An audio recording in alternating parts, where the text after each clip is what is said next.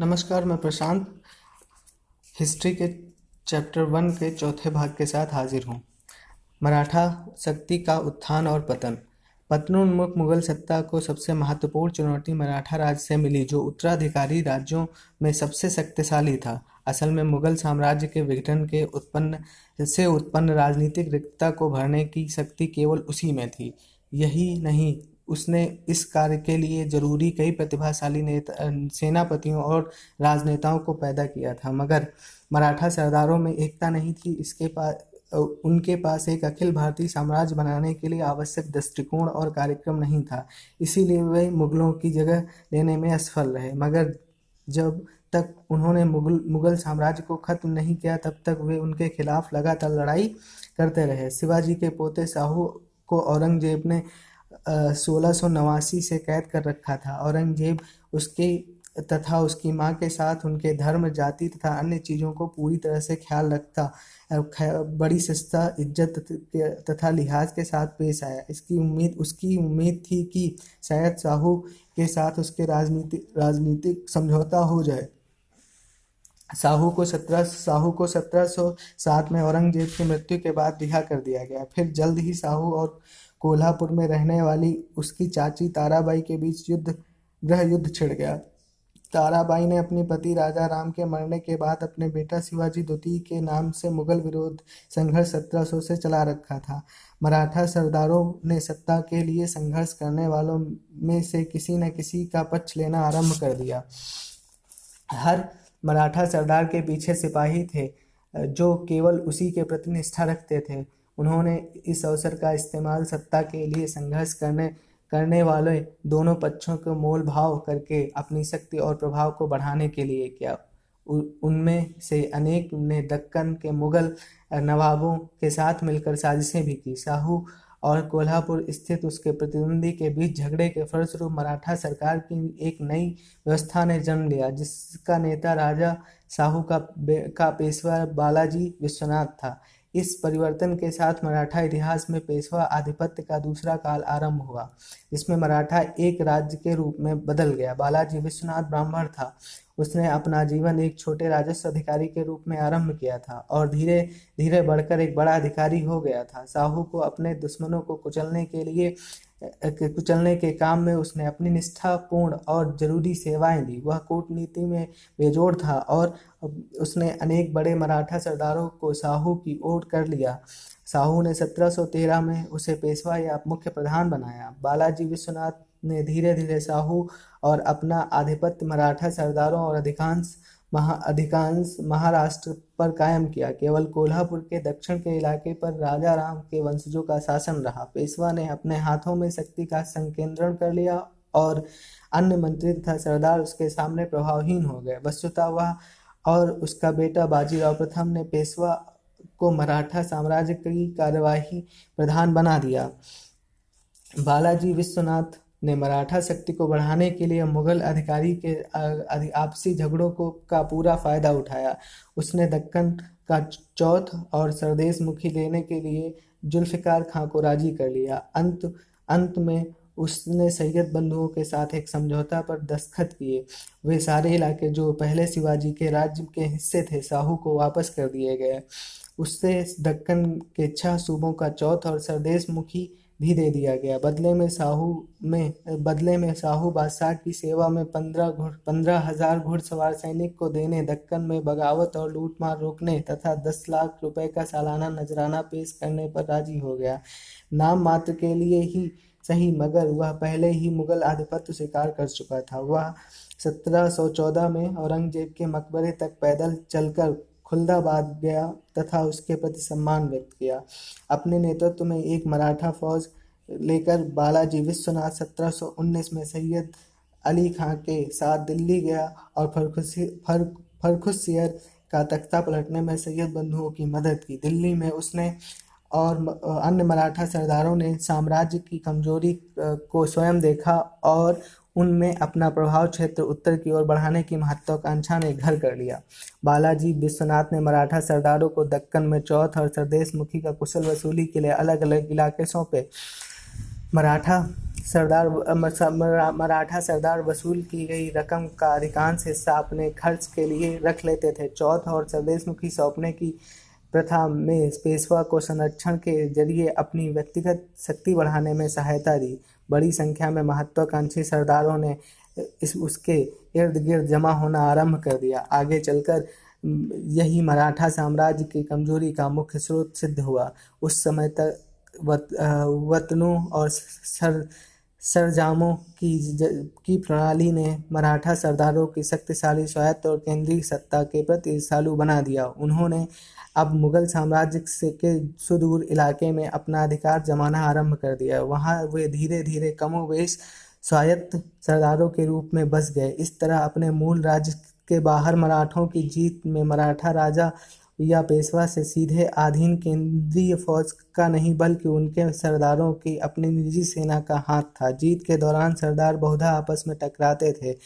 अगर केंद्रीय सरकार उन्हें सख्ती से नियंत्रण करने की कोशिश करती तो दुश्मनों से मिल जाते जाने में नहीं सकते थे। दुश्मनों में निज़ाम मुगल या अंग्रेज़ कोई भी हो सकते थे। बालाजी विश्वनाथ सत्रह सौ बीस में मारा गया। उसकी जगह पर उसका बीस वर्ष का बेटा बा, बाजीराव प्रथम पेशवा बना। युवा होने के बावजूद बाजीराव एक निर्भीक और प्रतिभावान सेना, सेनापति और महत्वाकांक्षी चालाक नेता था।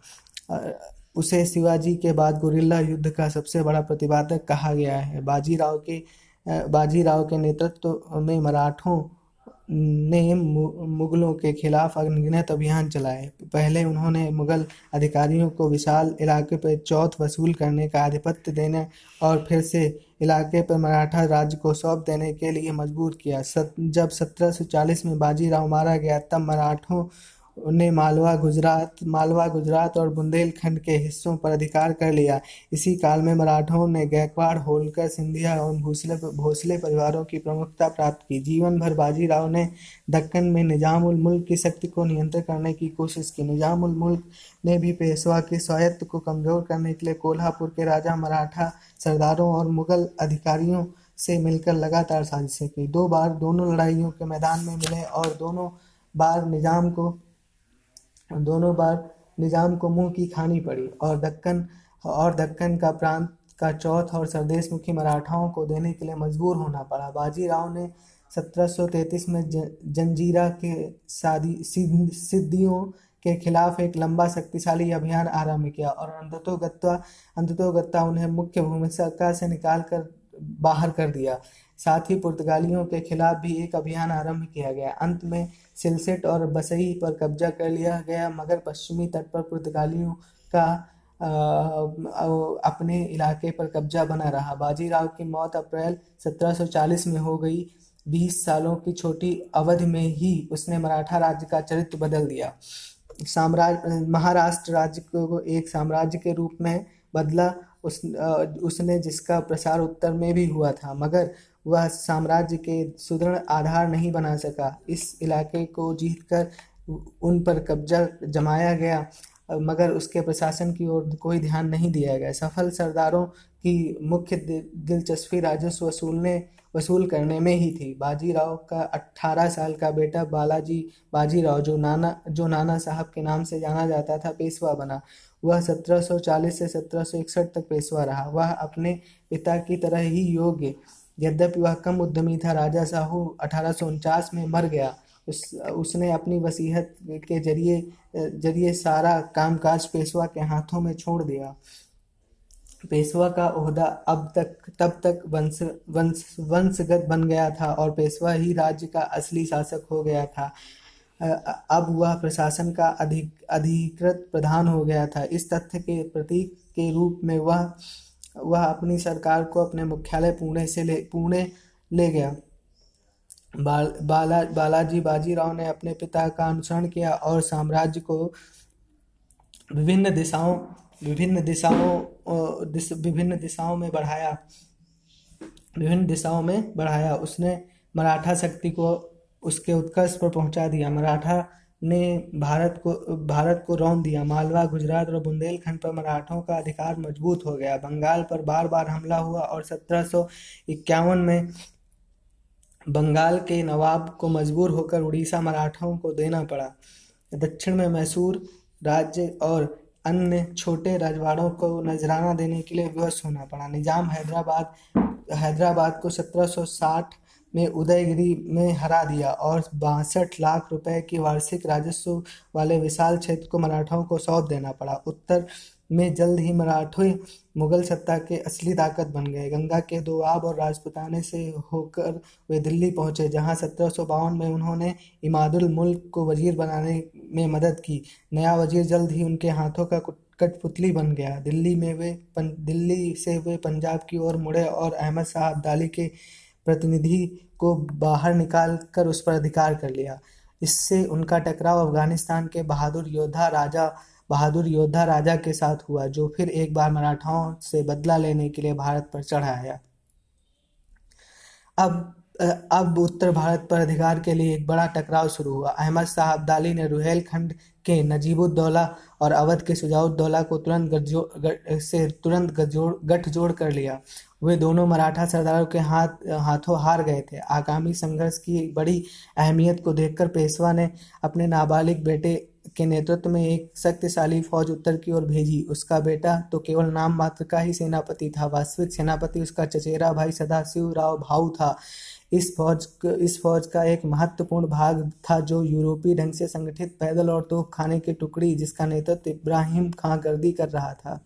मराठों ने अब उत्तरी शक्ति मराठों ने अब उत्तरी शक्तियों में सहायक ढूँढने की कोशिश की, मगर उसके पहले के व्यवहार और राजनीतिक महत्वाकांक्षाओं ने उन सब शक्तियों को नाराज़ कर दिया था। उन्होंने राजपुताना के राज्यों के आंतरिक मामलों में हस्तक्षेप किया था और उन पर भारी जुर्माना तथा नजराना लगा, नजराने लगाए थे। कि, उन्होंने उन्होंने अवध पर बड़े क्षेत्रीय और मौद्रिक दावे किए थे। पंजाब में उनकी कार्यवाही से सिख प्रधानों को नाराज़ कर दिया था। जि, जिन जाट सरदारों पर भारी जुर्माने लगाए गए थे वे उन पर विश्वास नहीं करते थे इसलिए उन्हें उन्हें अपने दुश्मन के इमादुल मुल्क के कमज़ोर समर्थन के अलावा अकेले लड़ना पड़ा। यही यही नहीं बड़े बड़े मराठा सेनापति लगातार लगातार आपस में झगड़ते रहते थे। दोनों दोनों फौजों का पानीपत में चौदह जनवरी सत्रह सौ इकसठ एक में को एक दूसरे के आमने सामना आमना सामना हुआ। मराठा फौज के पैर पूरी तरह उखड़ गए। पेशवा का बेटा विश्वास राव, सदाशिव राव भाऊ और अन्य अफगानी अनगिनत मराठा सेनापति करीब अट्ठाईस हज़ार सैनिकों के साथ मारे गए। अफगान घुड़सवारों ने भागने वालों का पीछा किया। उन्हें पानीपत क्षेत्र में जाटों, अहीरों और गुर्जरों ने भी लूटा, खसोटा। पेशवा जो अपने चचेरे भाई की मदद के लिए उत्तर की ओर बढ़ रहा था, इस दुखद खबर को सुनकर हक्का बक्का हो गया। वह पहले से ही गंभीर रूप से बीमार था, उसका अंत समय जल्द ही आ गया। अब वह जून सत्रह सौ इकसठ में मर गया। पानीपत की हार मराठाओं के लिए बहुत बड़ा आघात थी। उन्हें उन्हें अपनी फौज के बेहतरीन सैनिकों से हाथ धोना पड़ा और राजनीतिक प्रतिष्ठा को बड़ा धक्का लगा।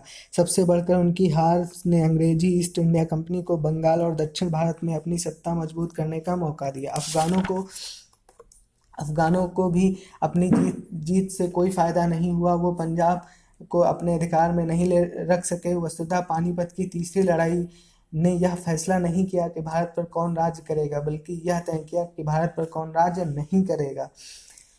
इससे भारत भारत में ब्रिटिश सत्ता का उदय का रास्ता साफ़ हो गया। सत्रह वर्षीय माधव राव सत्रह सौ इकसठ में पेशवा बना। वह एक प्रतिभाशाली सैनिक और राजनेता था। ग्यारह ग्यारह सालों की छोटी अवधि में ही उसने मराठा साम्राज्य की खोई हुई प्रतिष्ठा को वापस लौटा दिया। उसने निज़ाम को हराया, मैसूर के हैदर अली को नजराना देने के लिए मजबूर किया और रुहेलों को हराकर और राजपूत राज्यों राजपूत राज्यों और जाट सरदारों को अधीन लाकर उत्तर भारत पर अपने अधिकार का फिर से दावा किया। मराठा सत्रह सौ इकहत्तर में बादशाह आलम को दिल्ली वापस ले गए।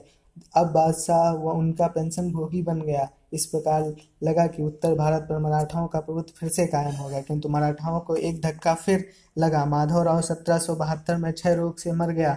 अब मराठा अब मराठा साम्राज्य अस्त व्यस्तता की स्थिति में पहुँच गया। पुणे में बालाजी बाजीराव के छोटे भाई रघुनाथ राव और माधव राव के छोटे भाई नारायण राव के बीच सत्ता के लिए संघर्ष संघर्ष हुआ। नारायण राव सत्रह सौ तिहत्तर में मारा गया। उसकी जगह और जगह पर मरणोपरांत जन्मा उसका पुत्र सवाई माधव सिंह राव आया। निराश होकर रघुनाथ राव अंग्रेज़ों के पास चला गया और अंग्रेज़ों के पास चला गया और उनकी मदद से उसने सत्ता हथियाने की कोशिश की। फलस्वरूप पहला आंग्ल मराठा युद्ध हुआ। पेशवा की सत्ता अब कमज़ोर होने लगी। पुणे में सवाई माधव राव के समर्थकों और रघुनाथ राव के पक्षधरों के बीच लगातार शरण चल रहे थे। सवाई माधवराव के समर्थकों का नेता नाना फडणवीस था।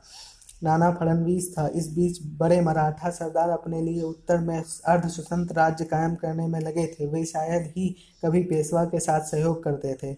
उनमें सबसे प्रमुख बड़ौदा बड़ौदा के गायकवाड़, इंदौर के होलकर नागपुर के भोसले और ग्वालियर के सिंधिया। उन्होंने मुगल प्रशासन के ढर्रे पर नियमित प्रशासन कायम किए और और उनके अप, आ, पास अपनी अलग फौजें थी। पेशवा के प्रति उनकी निष्ठा अधिक से अधिक नाम के लिए ही होती गई। उन्होंने पुणे में विरोधी गुटों के साथ मिलकर और मराठा साम्राज्य के दुश्मनों के साथ मिलकर साजिशें की। उत्तर के मराठा शासकों में सबसे महत्वपूर्ण महादजी सिंधिया था। उसने फ्रांसीसी और पुर्तगाली अफसरों से बंदूकशाहियों की सहायता से एक शक्तिशाली फौज खड़ी की तथा आगरा के पास शस्त्र निर्माण कारखाने स्थापित किए। सत्रह और सत्रह सौ चौरासी में बादशाह आलम को अपने वश में कर लिया। इसके बाद, इसके कहने पर बादशाह ने पेशवा को अपना नायब, गुनायब बनाया। शर्त यह थी कि महा, महादजी पेशवा की ओर से काम करेगा, मगर मगर उसने अपनी शक्ति नाना फडणवीस के खिलाफ साजिशें करने में लगाई। वह इंदौर के होलकर का भी बड़ा कटु सत्य था कटु शत्रु था। वह सत, वह सत्रह सौ चौरानवे में मारा गया। नाना फडणवीस अट्ठारह सौ में मारा गया और और नाना फडणवीस उन महान सैनिकों और राजनेताओं की परंपरा की आखिरी कड़ी थे जिन्होंने मराठा शक्ति को अठारहवीं सदी में उसके उत्कर्ष पर पहुँचाया था। सवाई माधव राव सत्रह सौ पंचानवे में मर गया। इसकी जगह रघुनाथ राव के अत्यंत नालायक बेटे बाजी राव द्वितीय ने ली। तब तक अंग्रेज़ों ने भारत में अपने आधिपत्य के प्रति मराठाओं को चुनौती खत्म करने का फैसला कर लिया। अंग्रेज़ों ने अपनी चतुर कूटनीति के द्वारा आपस में लड़ने वाले मराठा सरदारों को विभाजित कर दिया और दूसरे और तीसरे मराठा युद्ध क्रमशः 1803 और 1805 1803 से 1805 और 1816 से 1819 में उन्हें उन्हें हरा दिया। अन्य मराठा राज्यों को ब, ब, बरकरार रहने दिया गया, मगर पेशवा वंश को समाप्त कर दिया गया इस प्रकार मुगल साम्राज्य को विभाजित करने और देश के बड़े हिस्से में अपनी साम्राज्य स्थापित करने का मराठाओं का सपना साकार नहीं हो सका। उसका मूल कारण यह था कि मराठा साम्राज्य उसी पतनोन्मुख समाज व्यवस्था का प्रतिनिधित्व करता था, जिसका मुगल साम्राज्य प्रतिनिधि था। दोनों एक ही प्रकार की अंतभूर्त कमजोरियों के शिकार थे। मराठा सरदार बहुत कुछ बाद के मुगल सामंतों की तरह थे और और सरंजामी व्यवस्था जागीर की मुगल प्रणाली के समान थी। जब तक एक केंद्रीय सत्ता और एक सामूहिक शत्रु मुगलों के विरुद्ध पारस्परिक सहयोग की आवश्यकता थी, तब तक वे किसी न किसी तरह के साथ सूत्रबद्ध रहे। किंतु कोई भी अवसर मिलने मिलते ही उन्होंने अपनी स्वायत्तता का दावा करने की कोशिश की, चाहे और जो भी हो, वो मुगल सामंतों की अपेक्षा कम अनुशासित थे। मराठा मराठा सरदार, सरदारों ने एक नई व्यवस्था, अर्थव्यवस्था विकसित करने का कोई प्रयत्न नहीं किया। वे विज्ञान और प्रौद्योगिकी बढ़ावा देने में असफल रहे। उन्होंने व्यापार और उद्योग में कोई दिलचस्पी नहीं ली। उनकी राजस्व प्रणाली और अनुशासन मुगलों जैसे थे। मुगलों की तरह ही मराठा शासक भी लाचार किसानों के स्वायत्त राजस्व वसूलने, वसूल करने के में ही मुख्य रूप से दिलचस्पी रखते थे। उदाहरण के लिए उन्होंने भी आधा कृषि उत्पादन कर के रूप में लिया। मुगलों के विपरीत वे महाराष्ट्र से बाहर की जनता को सही प्रशासन देने में भी विफल रहे। मुगलों की तुलना में वे भारतीय जनता में निष्ठा की भावना का कोई बहुत अधिक नहीं जगा सके। उनका अधिकार क्षेत्र भी केवल बल पर आधारित था। उदीयमान ब्रिटिश सत्ता का मुकाबला मराठा केवल अपने राज्य को आधुनिक राज्य में रूपांतरित कर, करके ही कर सकते थे। वे ऐसा करने में असफल रहे।